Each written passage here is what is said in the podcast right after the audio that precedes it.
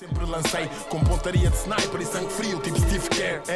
Aprendemos a competir como Jordan. Joga empatada a poucos segundos do fim. Passem-nos a bola, ninguém treme, façam bloqueios para libertarmos o Miguel Barroca. Tropa, chuta à vontade, leva-nos a vitória. Basket tornou-nos warriors, endurecemos, mindset de Black Mamba. E juntos vencemos como comunidade. Partilha o mesmo propósito, o desporto como solução. No desporto não há ódios, bros. O foco não são os pódios e o crossover que parte tornozelos.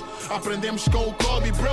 O game é só um e prevalece o coletivo. Somos shooters by hoopers. Não nos deixem sozinhos, isolados na linha dos 3 pontos. Sejam bem-vindos a mais um One on One by Hoopers. Já sabem que este episódio e os outros todos estão disponíveis no Spotify, iTunes. Passem também no site da Hoopers, YouTube. Está em todo o lado. Passem por lá, deem-nos feedback. O que também começa a estar em todo o lado e vou já lançar aqui à malta, fiquem atentos, passem na Hoopers porque Summer League foi hoje anunciada, um espaço sempre para a malta no verão não parar, estamos aí na tentativa deste ano também haver equipas femininas e já lá vamos falar sobre isso, app da Hoopers também e em breve novidades sobre a expansão da marca para o Brasil. Vêm aí coisas novas, vêm aí coisas bombásticas, fiquem atentos e vão dando feedback que é sempre fixe para nós. Hoje temos aqui a primeira back-to-back no nosso podcast, ainda não tínhamos ninguém aqui a repetir a presença, mas por duas razões, Márcia, achávamos que fazia sentido seres tu. A primeira, porque da outra vez foi via Skype, foi durante a pandemia, por isso é mais fixe estarmos assim frente a frente a conversar, e a segunda vez é porque o tema de hoje, e foi isso que nos fez também convidar-te novamente, vens ter ganho um campeonato nacional há umas semanas e queremos conversar sobre isso. Parabéns, antes de mais, pelo campeonato. Eu queria começar exatamente por aí. Bem, em primeiro lugar queria só dar aqui já a Márcia Costa, só para dares aqui aquele toquezinho que eu sei que lá em casa está alguém a ouvir-te. Márcia Costa, quando esta época foi uma época especial, não é? Acabou com um título que é o mais especial que pode acontecer numa temporada. Voltando ao início, quando a equipa se formou, quando começaste a olhar à tua volta, perceber quem eram as tuas equipas, perceber quem era o treinador também, houve uma mudança também aí, perceberam logo que era uma equipa especial ou isso foi acontecendo ao longo do tempo? Bem, boa noite, obrigada por me terem convidado a cá vir outra vez, fiquei muito feliz. Bora, Márcia, eu sempre fiz estar contigo, por isso seja aqui ou noutro sítio qualquer. Estar aqui assim, tudo a sério, gosto muito, é muito melhor do que estar lá no meu sofá encostado, é muito melhor aqui, obrigada. Mas olha, eu não comecei logo a época nessa, porque eu tinha a ambição de ir para fora do país, eu queria muito sair do país. Entretanto, as propostas que me iam chegando eram propostas que não eram tão fixe levar o Tomás, porque o que eu tenho combinado com o Rubal é que realmente nesta fase faz sentido o Tomás ir comigo. Mas para isso tem que haver o mínimo, não é? E o mínimo é estarmos num país seguro e as propostas que eu tinha não eram para país onde fosse, em termos de saúde, em termos de segurança, não era o ideal, então obviamente que deixa de ser a opção. E na altura, quando essa depois me contactou, sim, fazia sentido eu juntar-me àquela equipa também. O André era treinador há uma semana, se tanto, porque também pegou a equipa à meio e não foi ele que construiu a equipa. E depois de perceber um bocadinho a ambição que ele tinha e que o projeto mudou ali um bocadinho, fez todo o sentido eu aceitar. Eu não senti que ao ir para fora eu estava a perder, percebes? E acabou por fazer todo o sentido eu ficar nessa mais um ano. Como é que foi? Falaste no André, é um treinador, eu nunca trabalhei com ele diretamente, mas quase toda a gente que trabalhou com ele gostou muito de trabalhar com ele. Como é que foi essa adaptação a um novo treinador, a todos uns métodos diferentes do que era anteriormente? Como é que foi essa adaptação? Olha, não foi difícil. Eu acho que o André que tinha que se adaptar um bocadinho aqui ao basquete feminino e à maneira de lidar com mulheres, não é? É sempre, de certeza, que é diferente. Claro. É completamente diferente, mas ele saiu-se muito bem. Eu acho que foi tudo muito, muito rápido. É assim, com todo o respeito, e ele sabe que é verdade, ele é louco. O André é louco. mas a loucura dele é contagiante, sabes? E sim, traz coisas boas, então foi super fácil, foi rápido entrar na onda dele. Ele é muito bom pão casqueiros, como se costuma dizer, mas é super fácil lidar com ele, foi super acessível entrar na onda dele. E há um momento da época, que eu não sei se isto faz sentido, ou se fez sentido para a vossa equipa, há um momento da época em que o Benfica perde a final da taça com a Quinta dos Lombos. Sim. O Benfica vinha de não sei quantos títulos seguidos. Esse momento faz não só a vossa equipa, mas outras equipas também acreditarem que, ok, peraí, o Benfica também perde competições. Isto ainda dá aquele puxzinho extra de claro, motivação. Claro que dá. Não, é parvo toda a gente ignorar aquilo que o Benfica já fez. Tipo, é claro. Parvo. Elas tiveram 2 épocas, se não me engano. Ali a pandemia estava toda a gente ali um bocadinho, não é? A apanhar um bocadinho o que é que se podia fazer, mas houve sempre mérito daquele lado. Então, obviamente que qualquer taça, qualquer descuido na fase regular, qualquer coisa que alguém superasse o Benfica, daria ânimo a todas as outras equipas perceberem que, ok, malta, não... É possível. É possível, não é? Yeah. E eu sei que o Benfica estava numa posição um bocadinho chata, porque era quase como se a gente quisesse aniquilar a equipa. Claro, mas isso é mas faz parte, é o mérito de quem ganha. Claro, quando estás lá em cima, começa toda a gente a querer ganhar. Sim. É normal, yeah. Não é? Começas a ser o alvo de tal e qual, sim. Acabou por ser. Mas sabes que nós estávamos um bocado... até à final, e isto foi mesmo que aconteceu, nós estávamos um bocado... a tentar nos encontrar enquanto equipa. Então imagina, ser o Benfica ou ser outra equipa qualquer até determinada fase era o mesmo, porque nós estávamos a encontrar ainda, sabes? Okay. Mudámos de americana mais do que encaixarem com os outros, era encontrar o vosso ritmo, o vosso jogo. Sim. E com isto nós perdemos algumas fases finais, a Taça da Federação, a Taça de Portugal, foram coisas que ficaram pelo caminho, mas ficaram pelo caminho porque nós ainda não nos tínhamos encontrado enquanto equipa, com a mudança de estrangeira, as coisas estavam a correr bem, mas dava para fazer um bocadinho melhor, então a equipa técnica obviamente achou que mudando se calhar ganhávamos um bocadinho ali, e acabou por fazer toda a diferença. E depois a partir daí, processo de adaptação para a nova estrangeira, não é? Então houve ali uma série de tempo que nós estávamos a encontrar enquanto equipa. Então... Quando terminam a época regular, sentes que já estão no ponto ou ainda estavam nesse... Nada. Estavam nesse processo? Nada. Agora posso dizer, sou campeã, posso dizer. Claro. Não, nada. Eu acho que o que foi determinante foi mesmo a partir dos playoffs, sabes? É normal que os clubes não queiram deslocações muito longas, não é? Mas nós tivemos a sorte, eu acho, de calhar na Madeira e nos Açores, numa altura em que os voos... ir à Madeira e ir aos Açores. Numa altura em que os voos estavam complicados, então era quase obrigatório tu ires a meio da semana, ou mesmo que fosse só fim de semana... Sei lá, nós passámos muito tempo fora, juntas. Juntas. Isso é fixe. Fiz toda a diferença. Isso acaba por muitas vezes compensar, se calhar, a falta de dinâmica que podia estar a acontecer dentro de campo, por questões técnicas, compensaram se calhar depois com questões mais pessoais, não é? De grupo. Eu acho que isso nós beneficiámos imenso com isso. Há uma coisa em relação ao playoff, eu queria começar agora a ir ronda a ronda. Vocês, como dizias, foram à Madeira jogar com a Escola Francisco Franco, não é? Sim. E vocês, apesar de terem ficado melhor classificadas do que elas, jogam o primeiro jogo fora. E é um processo, e eu passei por isso também, nas fases que são, nas rondas de playoff que são a melhor de 3, a equipa que fica melhor classificada joga o primeiro jogo fora, e depois, se for necessário, depois o segundo jogo é em casa. Sim. E se for necessário um terceiro jogo é em casa também, que acabou por vos acontecer na final. Sim.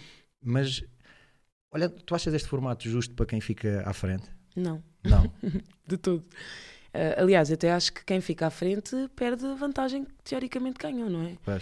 Não momentaneamente faz... perde, porque joga o primeiro jogo fora, claro. E perdendo, e já está atrás, não é? Já está numa posição delicada. Sim, tipo, e não há como, não é? Tu vais com um jogo de conforto para um jogo que pode ser a tua final, pode ser o teu último jogo, ou então pode ser o jogo que te pode dar acesso à próxima fase. Tipo, no fundo não faz muito sentido. Eu acho que tem a ver com questões financeiras, de deslocações. Claro. Eu acho que essa é a principal. Sim, eu quero acreditar, porque não vejo outra, sinceramente, mas não creio que seja o mais justo, pelo menos. Pois, eu sempre tive essa opinião também e passei por isso, e acho que até às vezes que passei por isso até nos correu bem, estás a ver? Mas de facto põe-te numa situação, para quem ficou à frente, que é desconfortável. E lembro-me de uma vez, e essa correu-nos efetivamente muito bem, que foi... na Proliga, na Física, em que na primeira ronda nós tínhamos acabado para aí em 5º, época regular, e ficámos com o Iliabo, que tinha uma equipa muito forte, que vem cá fazer o primeiro jogo e perde. Yeah. E quando entra lá no segundo jogo, as coisas começaram-nos a correr bem e eles a partir daí não conseguiram reagir. Pá, e acabámos por ganhar muito bem, mas nós partimos de uma situação que à partida não era a melhor, sim, porque tínhamos ficado atrás, mas a coisa, como aconteceu no segundo jogo, o fator casa na verdade nunca esteve do lado deles. Yeah. Porque nós entrámos tão bem no segundo jogo que eles basicamente quebraram e não souberam dar a volta. Yeah, eu também acho que não é fixe esse formato, mesmo mantendo uma fase à melhor de 3 em vez de ser 5, e eu acho que 5 era o ideal. Yeah. Mas mesmo sendo 3, eu acho que tem que ser 1, 1, 1. Claro, sim, que depois isso implica outros custos, outras... E os clubes não vão gostar, não é? Yeah. Já se sabe, mas era o mais justo. Imagina, eu acho que era mais competitivo, provavelmente, era mais justo pelo... Porque imagina, nós ficámos em quarto. Tipo, é uma boa posição para quem quer ser campeão. Pá, não é melhor, claro. Não é? Tu descuidaste aqui às tantas para ficares em quarto. Então, mas a vantagem acabou por ficar do nosso lado. Porque nós ficaram em terceiro. Não, nós ficámos em quarto. Então como é que apanhas o segundo na meia-final? Ficou primeiro com terceiro, segundo com quarto. Sério? Yeah. Mas isso não é suposto ser assim. Olha, eu vou-te confessar que eu também achei estranho na altura. Uau. Mas o Sportiva ficou em segundo e nós calhámos com o Sportiva. Pois, eu achei que vocês tinham ficado em terceiro e por isso é que tinham encaixado com o Sportiva. Não. Uau. Bem, isso para mim ainda é mais estranho. Então. Mas... primeira ronda, como é que foi esse... Já falaste da questão da União, que acabaram por trabalhar com as viagens e começaram logo a primeira ronda com uma viagem à Madeira. Como é que foi a nível competitivo esse encaixe com a Escola Francisco Franco? Como é que foi essa ronda? Foi difícil. Francisco Franco... Bem, a equipa ficou em... Ajuda-me, provavelmente para calharmos ficou em quinto, não é? Quinto, sim. Yeah. Eu diria... Bem, eu vou ter que confirmar isso. Vai ver isso, mas sim... mas não, imagina, ainda por cima o primeiro jogo lá, tipo, não houve nenhuma equipa da Liga que fosse lá confortável, tipo, o grupo era bom, porque o grupo era mesmo muito bom. Elas animicamente em casa eram fortíssimas, o público era super presente em campo com elas, percebes? Okay. Então tu havia ali, aliás, esse jogo foi pós-prolongamento que nós ganhámos, mas é tal coisa, tu vens para casa com uma vitória. Pá, é diferente, não é? Claro. É completamente diferente. E da mesma maneira que se tivéssemos perdido aquele jogo lá, a história... outra pressão, lá claro, a história seria bem mais difícil de contar esta parte nesta primeira ronda. Quando saltam depois para a meia-final com o Sportiva, desafios diferentes também, uma equipa diferente, como é que foi essa meia-final? Pá, eu que te digo, eu acho que nós... A equipa, os últimos degraus, construímos nestes playoffs. Yeah. Porque nós vamos ao Sportivo e estamos a ganhar por 1. O jogo em casa foi difícil, mas foi um jogo que nós sentimos que teve para nós conseguimos fazer o nosso jogo. E tu entras num segundo jogo e às tantas tu só ganhas porque dás, ajuda-me, 19-0. Acho que foi 19-0, eu sou péssima com números. Mas nós demos 19-0 no último período. Tipo, mataram, é? Yeah. Claro. Mas percebes a desvantagem que nós estávamos, percebes? E tu acabas um segundo jogo, em que ganhas, em que marcaste 9 pontos no último período e sofreste 0. Qual é a equipa que não se constrói mais um bocadinho ali, percebes? Claro, ganhas uma confiança. Então, aí também foi super importante para nós chegarmos à final com uma confiança diferente, sabes? Porque esta final nunca na vida iria ser uma final fácil, mas... a ser um jogo renhido, nós estávamos bem preparadas. Estávamos preparadas para isso. Porque vínhamos de 2 batalhas muito lixadas, com o Francisco Franco e com o Sportivo. Então, nós estávamos...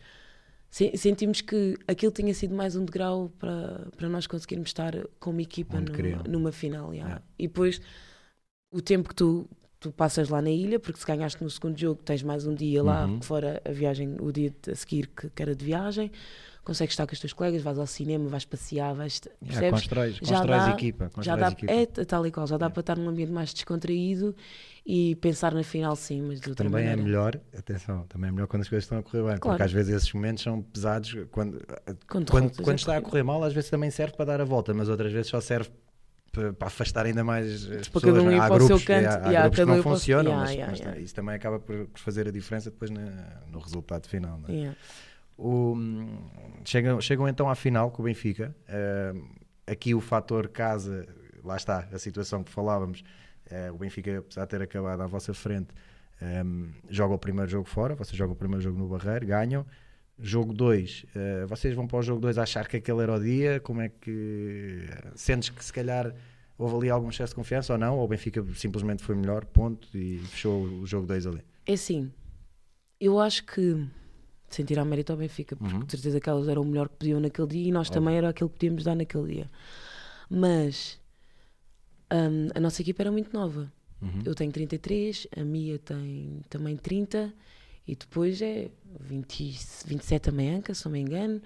A minha estrangeira, a americana, tem 24, fez 24 cá connosco, primeira vez fora, não é? Então às tantas, o pessoal que tinha um papel de jogar um bocadinho mais também era pessoal que provavelmente estava a primeira vez ali numa final. Ou tinha... daquelas, sim. Então o que eu senti no fundo, nós não tivemos tempo para falar sobre isto. Também acabámos bem a época, não há que pensar muito sobre estas coisas. Mas eu senti que o nervosismo de poder ser o dia em que tu vais ser campeã pode ter mexido ali um bocadinho com a equipa. É. Tipo, mas é normal, tipo, claro. É perfeitamente normal. E eu senti que nós tivemos uns furinhos abaixo daquilo que nós conseguíamos, muito à pala desse nervosismo. E muitas vezes há até quase um relaxar de quem está confortável porque ganhou o primeiro jogo, ou seja, entras ali mais ou menos confortável, se bem que, lá está, no vosso caso, não ganhando nesse jogo, jogavam a negra na luz tal logo no dia seguinte. Isso era o que eu te queria perguntar agora, que é, vocês perdem o jogo 2, isso de certa forma abalou ali um bocado a vossa confiança, ou vocês no jogo 3 entraram com os erros do dia anterior a perceber, ok, isto não vai voltar a acontecer? Foi precisamente isso. É. E obviamente que a equipa técnica aqui também tem um papel importante, não é? Claro. Eu nem sei bem como é que o treinador tem que lidar com esta situação, porque imagina, se és duro demais podes tirar confiança, se és soft demais podes tirar importância ao momento e não deves, então... Houve ali uma gestão da equipa técnica e sentiu-se que houve ali preocupação para nos colocar no mindset certo, tipo, ok, não é o fim do mundo, mas meninas, amanhã é para fazer. É para amanhã tem que ser. E nós entrámos um pouco como se o jogo não tivesse acabado do dia anterior, estás a perceber? Tipo, ok, desconto tempo, entra. Tanto nós conseguimos uma boa vantagem logo ali no primeiro período, que depois a perdemos, mas conseguimos depois trazer o jogo para nós outra vez.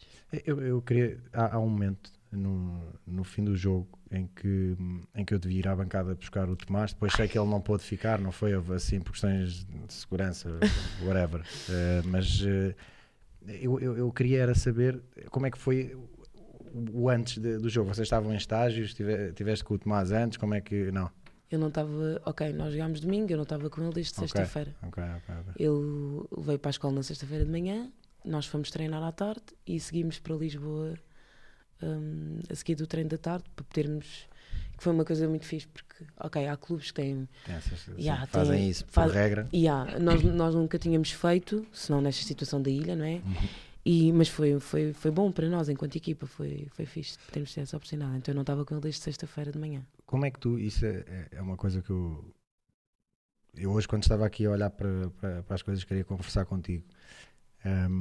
Eu acho que há um tema que é impossível não conversar contigo, que é a questão de seres mãe, porque é verdade, imagina, eu normalmente tenho mais ou menos as coisas organizadas e há certas coisas que eu gosto de perguntar a todos os convidados, mas essas coisas já te perguntei da outra vez, e esta também, mas é um tema que eu acho que é tão relevante e acho que vivemos ainda numa sociedade, e quando digo isto nem é só no desporto, mas no desporto então acho que ainda se vê mais, por tudo o que requer as rotinas de treino, de jogos, de viagens, tudo, ou seja, acho que ainda torna mais difícil o facto de ser mãe e atleta, e acho que ainda estamos bem longe de olhar para este tema de maneira justa, vá, mas como é que tu, lá está, como é que tu geres tudo? São treinos, tu não tens uma profissão normal. Ou tu não podes, tipo, num dia em que o Tomás está doente, ficar em teletrabalho porque o teu treino não dá para fazer em teletrabalho. Ou como é que é? Fala-me todo esse processo. Primeiro uma cena, já vão 4 anos? 3. Pois, ele é da idade da Julieta. Exato. A Julieta nasceu mesmo ali com a pandemia, não foi logo no início? Logo no início, Ele nasceu um bocadinho antes, uma semana antes. Olha, mas há uma coisa que é importante, que é o Tomás anda comigo, sim, e andou, agora já nem tanto até, mas principalmente no princípio desta história toda.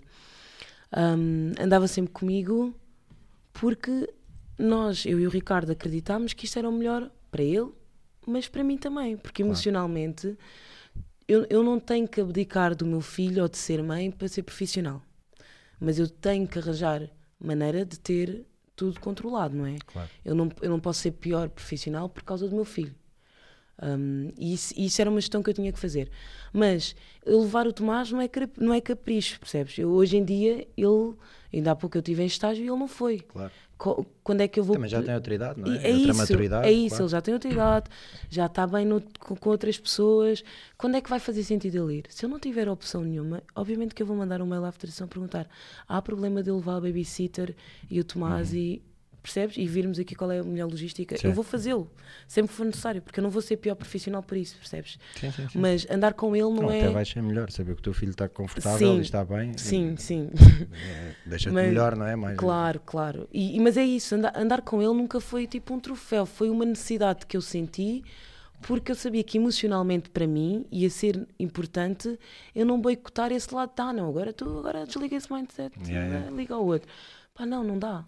E eu sabia que, tendo-o perto, eu conseguia controlar as coisas de maneira a que eu conseguisse estar na minha melhor versão enquanto jogadora, percebes? É. E não é um processo fácil. O Tomás, já me aconteceu, Miguel, o Tomás estar com a babysitter no treino e ele estar a vomitar, e eu a perceber que ele estava a vomitar porque ele estava doente. Mas está tudo bem. Eu lembro-me de olhar assim, de desviar o olhar, e os meus colegas olharam para mim do género: que esta louca está a fazer? Não vais ali. Yeah, não vais fazer nada, claro que não. Aquela pessoa é a pessoa da minha confiança, que está com o meu filho. Certo. Quando acabar o treino eu vou ver o que é que se passa. Mas estás a ver, é isso que eu digo. E aí ser mãe atleta é diferente do que ser mãe e trabalhar numa agência onde eu trabalho ou num escritório qualquer, porque, sei lá, de repente podes fazer o teu trabalho em casa, em teletrabalho, e de repente ele está a vomitar e tu... desligas 5 minutos dali e estás a fazer outra coisa, estás a ver? E no teu caso, esse sair prejudica de outra forma o teu trabalho, é diferente. É diferente. Mas o que eu tento fazer é, aliás, ele já sabe, tipo, é um bocado estranho para um miúdo, tipo a barreira do meti o pé cá dentro da linha, estou a trabalhar, o que é que se passa? Mas ele já sabe, a mãe está a trabalhar. Às vezes eu passo para beber água e passo ao pé dele e ele quer falar comigo. E mãe, estás a trabalhar, não é? Ele estende a mão para dar um five e tu ignoras. Não, isso eu faço, mas sabes que deixas o Tomás agarrado. Mas não deixa agarrado, mas não o encaro, sabes? Sim. Não interage com o olhar, porque eu também sei que isso vai lhe dar outros sinais e não faz sentido, não é? Tipo, claro. Se eu quero que ele tenha aquele registro, eu não posso... hoje eu estou bem, hoje falas comigo. Não, a mãe está a trabalhar. E isso é importante. Mas é uma gestão que... Bem, foi tudo tão pensado, foi que é só tipo ele manda assim: olha isto aqui não está a correr tão bem, olha isto agora temos que fazer melhor assim, porque isto no fundo é pensado por mim e pelo Ricardo, não é? E não, quando o Tomás está comigo, o Ricardo não está em casa, ele está também a trabalhar, claro, não é? Certo. Então, obviamente que isto também é uma gestão que mete-nos aos dois, equipa, é claro, isso mesmo. Estão vossa enquanto casal e enquanto pais. Mete-nos aos dois nesta situação. O que conta neste caso é que ele vem comigo, porque na nossa logística pareceu-nos que era execuível ele estar comigo. Não, acho que, mas a sério, eu acho que és mesmo um grande exemplo nessa forma em que consegues estar e ser uma das melhores atletas, se não a melhor, a nível nacional. E lá está, e seres a grande mãe que eu sei que és, e a grande mulher. Obrigada. E tudo isso, é mesmo incrível, parabéns. Voltando aqui ao jogo, e ao final do jogo, no momento em que as emoções estão ao rubro e queres festejar e gritar e tudo, puseram-te um microfone à frente, na flash, e tu conseguiste ter a serenidade e a humildade de dares os parabéns a todas as tuas colegas, não só de equipa, mas pelo contrário, todas as outras equipas, nomeadamente do Benfica, que tinha acabado de perder a final contigo, por tudo aquilo que fizeram ao longo da temporada e a forma como, para o jogo feminino estar como está agora, elas terem que contribuir, não é? Em primeiro lugar, parabéns mais uma vez por, num momento desses, conseguires... manter essa postura tão séria, tão calma, tão humilde e tão séria de falar assim, porque normalmente nessas alturas metem o microfone à frente e não sai nada, não é? Tipo, saem gritos e cenas e tal.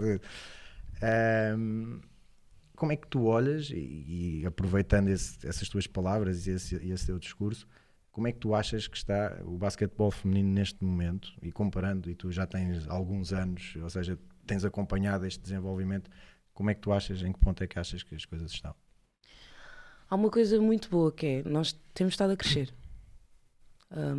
E sinceramente eu não sinto que esteja a ir assim muito devagar. Tipo, acho que talvez nos últimos 2 anos, e eu acho que podemos facilmente associar isto à entrada de novos patrocinadores na federação. Acho que é fácil ver isso. Nós temos dado passos largos. Agora, obviamente, não podemos ficar satisfeitas só com isto, não é? Mas tenho visto toda esta evolução com muitos bons olhos. Agrada-me muito que hajam mais equipas competitivas na Liga. Agrada-me muito que hajam Benfica, como eu disse, porque, pá, sim, tipo, e se vier um Porto, se vier um Sporting, nós sabemos, claro, que são dinâmicas diferentes, têm coisas associadas. São clubes com muitos adeptos, sim, e quanto mais adeptos tiver a ver a vossa modalidade, melhor, tal e não é? Qual. E por favor, venham mais, venham, claro, ao Rio Ave, sei lá.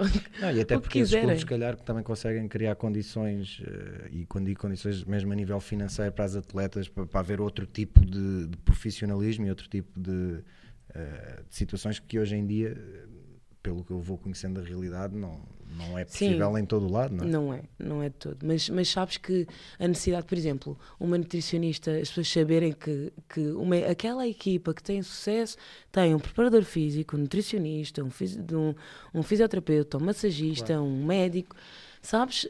Acho que também encoraja ali um bocadinho os clubes a, espera aí, se calhar nós temos que fazer o estágio, claro, na sexta-feira. Percebes?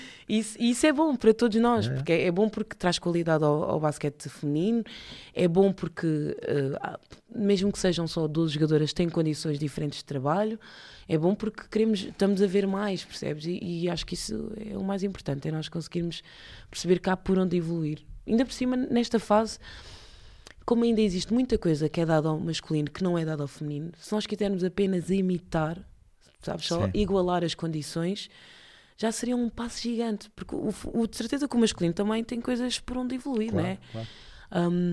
Mas se tu pudesses apenas trabalhar com os mesmos recursos do masculino, eu gostava de perceber em que patamar é que nós estaríamos, sim, eu gostava de perceber isso. Supostamente, e tu falaste aí na questão do patrocínio, supostamente há, isto é público, os valores do patrocínio são iguais para masculino, sim, e feminino. Isso, de que forma é que isso se sente na competição, por exemplo? Achas que está visível? Ou... Olha, eu não sei quem é que faz essa gestão. Não sei como é que é feita a gestão. Uma coisa que eu sinto muito é nos jogos que são transmitidos. Uhum. Pronto, nisso houve Claro, isso requer investimento, obviamente. Pronto, sim. Depois há outras coisas que às vezes é difícil, tu não percebes bem de onde é que se vem do teu clube, se vem da federação, sim, se vem do patrocinador, se é uma exigência do patrocinador, se é tipo um rasgo de luz da federação, se é o teu clube que decidiu te dar, então ficas ali um bocadinho perdido. Mas eu acho que a visibilidade que se tem dado ao jogo, uhum, feminino no geral, acho que temos estado a evoluir e isso é fixe. Agora, por exemplo, custa-me, não é custa-me, eu fico mesmo triste, é a palavra certa, fico triste nós estamos a jogar a final de um campeonato, é a Liga Feminina que vai acabar hoje, que por acaso deu, pelo menos dos 3 jogos, 2 tiveram muita qualidade, uhum, o primeiro e o terceiro tiveram muita qualidade. Será que não dava para passar sei lá, um canal como o RTP2, sim, que foi lá que os jogos... Que dá o masculino, depois. Que dá o masculino jogos de fase regular. Sim, sim. Estás a ver? Eu não desfazendo do canal que acaba por passar os nossos jogos. Mas às 11 da manhã, quem é que acorda... Quem é que não... Isso é outra questão, que é o horário também. Sim. É? Quem é que, ainda se agora, não gostar já de basquete, acorda às 11 da manhã para ver aquela final? No fim de semana passado, não sei se foi no fim de semana passado, houve agora, confesso que não me lembro... exatamente da data, mas houve a final da Taça de Futebol Feminina no Estádio Nacional, penso que era Famalicão, Braga, posso estar a dizer alguns. São duas equipas muito boas no futebol, mas só que puseram tipo a final da Taça ao mesmo tempo que ia haver um jogo importante, ou do Braga, ou do Famalicão também, estás a ver? E de repente... não dá para olhar para a coisa de maneira diferente, não, e pensar que se calhar não faz sentido pôr tudo no mesmo dia, porque, sim, as pessoas para virem do norte para cá não ia dar, tinham que optar não faz. Sim, não eu não sei, não faço a mínima ideia das razões pelas quais estas decisões são tomadas. E eu não acredito que seja, vamos prejudicar o basquete feminino. Não. Mas, havendo essa hipótese, eu acho que seria um passo importantíssimo a dar-se na próxima época, porque jogar uma final às 11 da manhã, sei lá, tipo, é preciso escarrapachar na cara das pessoas, tipo, olha, isto também é basquete, isto também pode ser fixe. Lá está, com qualidade, tipo, não é... É basquete, é uma final. É que foi mesmo azar, porque foram dois jogos com muita qualidade. Tiveram mesmo azar. Tu falaste aí, há uma coisa que eu acho que é fixe, que está a ser feita pela BetClick, pelo patrocinador da Federação, que é a gala, aquela gala de final de época, não é? Em que tu ganhaste o prémio de melhor defensora do ano. Ganhaste mais? Não, foi esse só. Sim, só. Só? Entre aspas. Se pudesses, eu acho que sei a resposta a isto, se pudesses escolher de todos os prémios individuais, tipo, qual é que escolhias? Este é o que te dá mais gozo? Este é mesmo o que me dá mais gozo. É mesmo. Eu sabia que a resposta ia ser essa mesmo. É mesmo. Óbvio que se me oferecessem outro qualquer, olha, merece outro qualquer, obrigada. Não te ofereciam. Sim, se me caísse nas mãos outro qualquer, obrigada na mesma. Mas este é aquele que... Eu disse isso na gala, que é... Não é estatístico. É tipo, tu olhas para o campo e pá, fixe. Também digo-te com toda a sinceridade, Miguel, eu quero continuar a acreditar que eu continuo a merecer este prémio, sabes? Porque eu continuo a fazer tudo igual àquilo que eu fazia desde o primeiro ano que me deram este prémio. E eu tenho muito, muito, mas muito orgulho em dizer que eu tenho, pá, não te quero mentir, mas eu tenho 10 destes troféus em casa, que eu guardo com todo o carinho, porque são 10 anos da minha vida que reconheceram que... Pá. Que deste literally... E tipo, tu lanças que é sem marcar, mas às vezes não dá. Ganhar ressaltos, pá, às vezes não dá. Tipo, há tanta coisa que às vezes não dá, porque há realmente pessoas que estão em equipas em que estão em situações mais favoráveis para que dentro daquele dado estatístico possam produzir mais, não é? Então, tipo, nem dá para tu pensares porque estatisticamente eu gostava de ser melhor nisto ou naquilo. Não, eu vou ser o melhor que posso e se der para ganhar os jogos está tudo bem mesmo. Que é o que interessa no final do dia. Não, que tem mesmo que interessar, porque tu nem faz sentido de outra maneira, no fundo. Mas este prémio, como é não estatístico, é quase como se... Márcia, é tipo reconhecimento da malta que está a ver o jogo. Tipo, não é malta que só vai ver tipo dados e os dados são estes, ponto. É isso. É malta que está a ver o jogo e que sabe o que é que está. É isso. É quase como quando tu tens que dar o prémio de MVP a alguém numa final ou num jogo. Tipo, que se olhas só para a estatística, sim, pode ser aquela pessoa, mas há outras que passam tão ao lado e do público em geral, não é? Não. E que fazem jogos tipo brilhantes e marcaram 5 pontos, 6 pontos, mas deram tanto àquela equipa, percebes? Então este prémio sabe-me um bocado a isso, é tipo, é reconhecimento e deixa-me super feliz. E é mais que justo. Obrigado. Vamos saltar agora vamos parar de falar de pavilhão, vamos saltar para outra área onde tu tens estado muito forte também, que é o 3x3. Tu andas ainda agora, estiveste a representar Portugal mais uma vez. Qual é que é o feeling do 3x3? Comparando aquilo que é o jogo de 5 contra 5, quais é que são as diferenças, o que é que tu gostas no 3x3? Primeiro, isto é mesmo isto, não tem nada a ver com o 5x5, nada. Pá, há uma coisa que eu acho que é brilhante no 3x3, que é, tu enquanto jogador tens autonomia total. O treinador és tu e as tuas 3 colegas. Nós estamos as 4 lá dentro e somos nós que muitas vezes que decidimos as jogadas, que decidimos como é que vamos jogar a última posse de bola, que decidimos qual é a estratégia para ganhar aquilo ali. Obviamente que há uma conversa antes com o treinador e há uma preparação para aquele jogo. Certo. E nós levamos alguns feedbacks do treinador. Só que tu não podes interagir olhos nos olhos com o treinador, traz total autonomia, não é? Claro. Então, acho que isso... É brutal, é uma cena bem fixe no jogo 3x3. E é uma coisa que de certa maneira te ajuda também a melhorar para depois no 5x5, sim, não é? Sim, consegues muito tirar coisas de um lado para o outro. Sim, sim. Olha, a facilidade com que tu tens que lançar bolas no caso 3x3, são de 2 pontos, não é? Da linha. Pá, sai-me sempre 3 pontos, mas não é. 3x3 são 2 pontos. 6,75. Mas a verdade é que a facilidade com que tu tens que. Eu vou tirar este tiro. No 5x5, às vezes não. Tipo, ganhas aquele ressalto. às vezes tens que, né? Para fora, joga, mais 14 segundos, O pessoal old school então, tipo, se tu atiras logo essa bola, tu és louco. E no 3x3 não, dá-te essa cena do... Da rapidez do jogo. Estou sozinha, vou atirar. É mais instinto também, não é? É mais instinto, é um jogo muito mais rápido. O jogo sem bola é rapidíssimo, é brutal. Aliás, se há... eu acho que as pessoas não têm noção do que nós temos feito no 3x3. Ainda agora estávamos no Big 12, que é um encontro entre as equipas que vão ao Campeonato do Mundo, que vai começar amanhã, em Viena.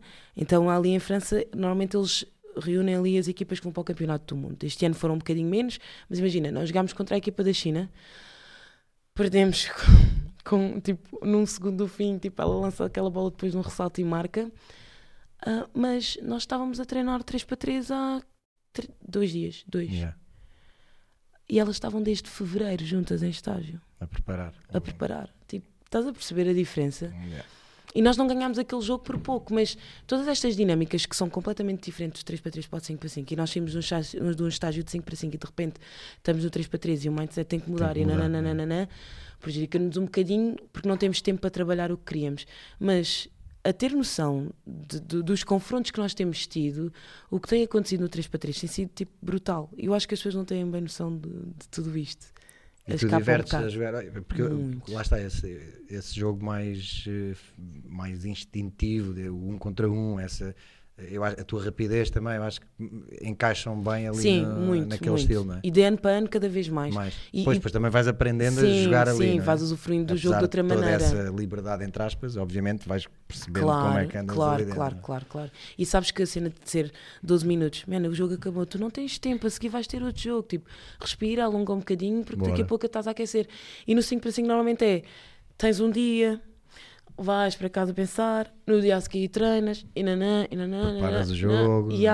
Então esta vibe do 3x3 de malta segue em frente, traz energia positiva, porque a seguir tens que dar tudo. É uma dinâmica diferente e que, obviamente que os níveis nos países depois vão mudando, não é? Mas tendo a experiência de poder jogar isto contra pessoal que é profissional do 3x3 ou que não se dedica 100% ao 3x3, mas que o verão é todo 3x3, é brutal. É brutal sentir toda aquela energia à volta. Falaste agora no verão também. Tu no verão, não no verão e não só, trabalhas o ano inteiro, mas no verão sei que há sempre um Elite Basketball Camp, não é? Sim. O que é que... tu chegas ao início do verão e já tens tipo planeado aquilo que queres melhorar especificamente, ou é um trabalho que vai sendo progressivo ao longo destes meses? Como é que funciona a tua preparação para o verão? Eu tenho muita sorte porque no fundo eu faço Elite desde 2013 e eu não preciso dizer nada.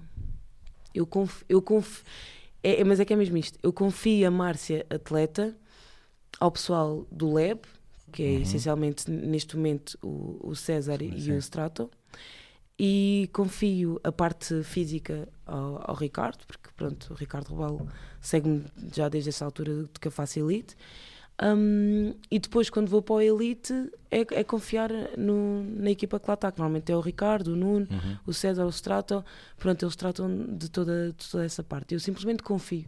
Porque eles veem os meus jogos, porque aqui aos meus jogos eu recebo feedback dos 4. Estás a perceber? Isto não se perde. Isso. Então, agora com o LEB é o ano inteiro nisto. É um ciclo que está sempre a funcionar, não é? Não é aquela cena tipo fechou o verão, pô, não há mais. Sim, não, é um trabalho contínuo. E aliás, o LEB apareceu muito por isso, porque havia essa necessidade. Então, eu simplesmente confio. Imagina, eu posso trazer algum desconforto. Olha, preciso trabalhar mais. Vamos trabalhar mais pick and roll, porque esta equipa a última vez fez misto e eu não senti que tivesse a resolver muito bem. E aí direcionamos o treino um bocadinho mais para aquilo, mas eu entrego a Márcia atleta para quem eu confio, e estas 4 pessoas são da minha confiança. Olha, é curioso estás a falar disso agora, porque o César acabou de fazer uma pergunta aqui em direto, que é se tu foste para 3x3 para passar menos a bola. Não de todo, no 3x3 tenho que passar mais a bola, por isso não de todo, e cansa-me muito mais do que os treinos lá no LEB, por acaso. Aquilo eu já ouvi lá mexer aquilo soft, é movido que ele é. Já sabes, depois de... antes, verão, só reforçar aqui uma coisa que disse no início, Summer League, O Porto está a contar com uma equipa tua, porque este ano é suposto abrir masculino e feminino. O ano passado acabou por não dar. Tu ano passado tentaste também. Eu tentei, não foi, só depois não vi a equipa. O pessoal não estava muito virado. Não aderiu, mas... Olha, mas isso é uma coisa interessante, que é, eu acho mesmo que nós mulheres estamos tão pouco habituadas que nos deem condições para nós trabalharmos, tipo assim, no verão, com, tipo, irmos lançar umas bolas ou estarmos assim com o pessoal na boa a curtir dentro do ambiente do basquete, que... acho que as mulheres não estão habituadas, sabes? Não estão habituadas a... isto, tipo, bora, sim, bora. Sim. Até há um pouco, e também há um pouco aquela ideia que estes torneios no verão acabam muitas vezes ou por ser na rua, ou por ser cenas sem árbitros ou não sei o quê, mas esta Summer League, para quem não sabe, é disputada em pavilhões, em vários pavilhões. Este ano até há aqui algumas surpresas também a acontecer a nível de... Bem, não vou abrir o jogo, depois o André quando quiser comunicar isto, ele que começa a comunicar. Não, mas é em pavilhão, é com árbitros, ou seja, é uma liga fixe, estás a ver? E acho que para quem não quer parar, ou quem quer jogar por diversão, porque é verão, acho que é fixe o conceito todo que se está aqui a montar. Mas depois da Summer League, onde é que vais jogar? Já sabes alguma coisa? Próxima época não, ainda não. Ainda não. Então malta, olha, quem quiser pode falar comigo. Depois eu falo com a Márcia a seguir. Ainda não tenho. Para isto, já sei que há mais coisas além do basquete, mas a nível de basquete, o que é que tu ainda queres conquistar? O que é que ainda há para fazer? O que é que tens, tipo, objetivos, coisas que queiras ganhar ainda? Como é que isso está na tua cabeça? Olha, organizado? Para começar, falta-me uma super taça. Ok. Para as contas em Portugal falta-me uma super taça. Sabes que para ganhares isso no próximo ano só tens a possibilidade de jogar em duas equipas. Sim, não? Mas é assim, eu espero poder ter essa oportunidade mais vezes. Isso não vai... Não, estou a dizer, se for um objetivo curto prazo, só tens duas hipóteses. Objetivo de carreira, objetivo de carreira. Se der para ser no próximo ano está tudo bem, mas é um objetivo de carreira. Mas, e isto é um bocado associado, as pessoas agora perguntam muito, mas tu achas que vais jogar até quando? Tipo, malta, não sei. Quando estiver bem. Enquanto eu estiver bem, eu não me vejo a parar de jogar. Enquanto eu tiver dignidade dentro de campo, percebes? Eu vou continuar a jogar. Se tu me perguntares, vês-te a jogar numa segunda divisão? Não. Mas eu acho que isto também é outro patamar, estás a perceber? Isto é outro mindset noutra altura da minha vida eu irei ter mais cedo ou mais tarde, percebes? Agora, nesta altura, a única coisa que eu não quero é, terminando a minha carreira, eu não quero sentir que se calhar tu não devias ter desafiado um bocadinho mais ali. E neste momento, quando eu digo às pessoas eu quero sair de Portugal, não é porque eu não acredito na Liga Feminina, não de todo. Eu gosto de Qatar. Só que, no fundo, Miguel, vou ser o mais sincera contigo possível, tipo, o que eu sinto é que eu gostava muito, antes de terminar a minha carreira, de poder ir para um sítio onde ninguém soubesse o meu nome, sabes? Ias lá, jogar. Sim, eles iam saber o meu nome no final da época. Certo, eu ia fazer tudo para que isso acontecesse, mas sem rótulos, sabes? Isso foi um mau passo, ponto final. Não, isso foi um bom passo, boa. Isso foi uma boa leitura, isso foi uma má leitura, percebes? E isso no fundo é, eu quero sair da minha zona de conforto, sabes? Eu quero mesmo chegar a um treino e estar nervosa. Estás a perceber? Quero ser desafiada. E eu acredito que isso vai acontecer quando eu estiver noutra liga mais competitiva do que a portuguesa, porque é isso que eu quero. Eu não quero sair de Portugal só por sair. Certo. Eu quero ir para uma liga que à partida tenha mais visibilidade, que tenha portas para outros mundos. Eu quero mesmo estar num bom patamar. Eu sei que tanta coisa que é difícil, porque... Eu não sei, quer dizer, tu tens noção, porque tu foste jogador profissional também, tipo, os portugueses são desvalorizados na Europa de uma maneira parva. Claro. É ridículo. Mas a verdade é que, felizmente, algumas propostas vão chegando, nem todas me agradam, mas a minha intenção é eu procurar uma melhor versão da Márcia, sabes? E é isso que me falta neste momento.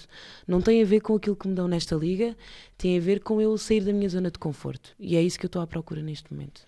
Olha, por falar em sair da zona de conforto e também naquilo que eram os teus objetivos, e agora falando fora do basquete, sei que há aí um projeto que se está a montar. O que é que me podes dizer sobre isso? Olha, Olha, primeiro... Isto já és tu, antes de mais, isto já és tu a pensar em cenas a seguir ao basquete ou ainda não? Não de todo. É uma coisa que queres fazer agora, ponto. É uma coisa do... eu não sei se... Eu penso muito nisto, que é... eu estou a ser útil para a sociedade. Eu penso bem nisso, tipo, eu estou a ser útil para a sociedade, eu estou a fazer o que eu posso enquanto pessoa. Sim. Pá, e às vezes, tipo, tu não tens tempo no teu dia-a-dia. E o que aconteceu foi, eu fui-me deparando com situações de pessoas que bem, pessoas muito próximas dentro do basquete que perderam a vida por terem cancro, e pessoas jovens, e comecei a perceber que, olha, esta pessoa está não sei o quê, vamos movimento para esta pessoa, movimento para aquela pessoa. Estas pessoas são importantes para nós porque nós conhecemos, mas existe um mundo inteiro que está à procura de pessoas saudáveis, que são atletas muitas vezes, novas, que podem salvar vidas, e este projeto é sobre podermos dentro do basquete saltar e pegar numa vida, sabes? E por enquanto é só isto que eu posso dizer. E vamos estar atentos e vamos estar curiosos para perceber esse projeto e para perceber o que é que aí vem. Parabéns desde já, não só pelo projeto em si, mas também... Obrigada. Por isso, por essa vontade de não estar confortável, tipo, bora fazer mais, bora... Yeah, isso é fixe, isso é muito fixe. Eu tento, mas às vezes fica no papel só. Olha, mas isso é o normal, sabes que não há tempo para tudo, não falta só ideias. É verdade. Mas este já saiu do papel, este já é um bebezinho. Olha, para terminar, para uma pequena Márcia que esteja a ouvir... O que é que tens a dizer? Acho que estamos a começar o verão, acho que é uma boa... Acho que vamos por aí, em vez de começar pelo início da carreira. Não, para uma pequena Márcia que te esteja a ouvir, provavelmente o treino no clube vai acabar agora. Qual é a dica que tens para ela para o verão? Olha, acima de tudo, não parar. Porque ficares a maior parte dos campeonatos não param agora, né? Em maio. Isso é uma cena. Esquece. Eu no outro dia houve equipas da Proliga acabar tipo no início de abril, para aí. É muito tempo sem bola. Acho que foi para aí no primeiro fim de semana de abril. Então me fala da Proliga, que é a segunda divisão, quer dizer, tipo, não. Yeah, é muito tempo. Conversa. É muito tempo. É assim, eu, no fundo, quando eu faço este tipo de avaliações, eu também penso: o que é que tu farias diferente? Não sei, porque não estou dentro do sistema para perceber porque é que não é feito, percebes? Mas há uma coisa que acho que a gente concorda, né? Não faz sentido nenhum.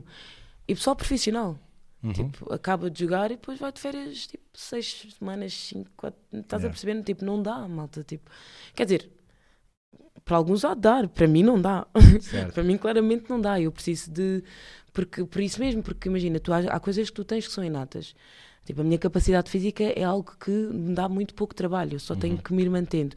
Eu também sempre tive essa questão. Sempre foi essa cena, tipo, fácil. Chegava ao ginásio, inspirava e já estava incrível.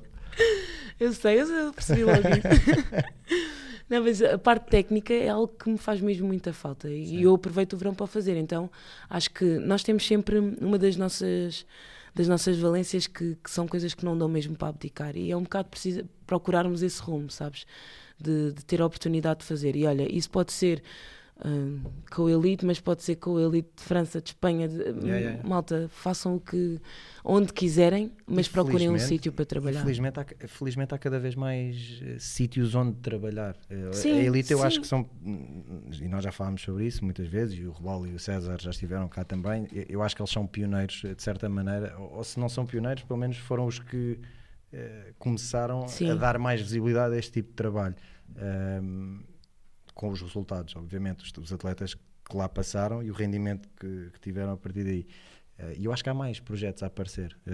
E eu acho, ou seja, é fixe para as pessoas, tipo, trabalhem com este ou com aquele. Mas trabalhem, mas é que é mesmo isso.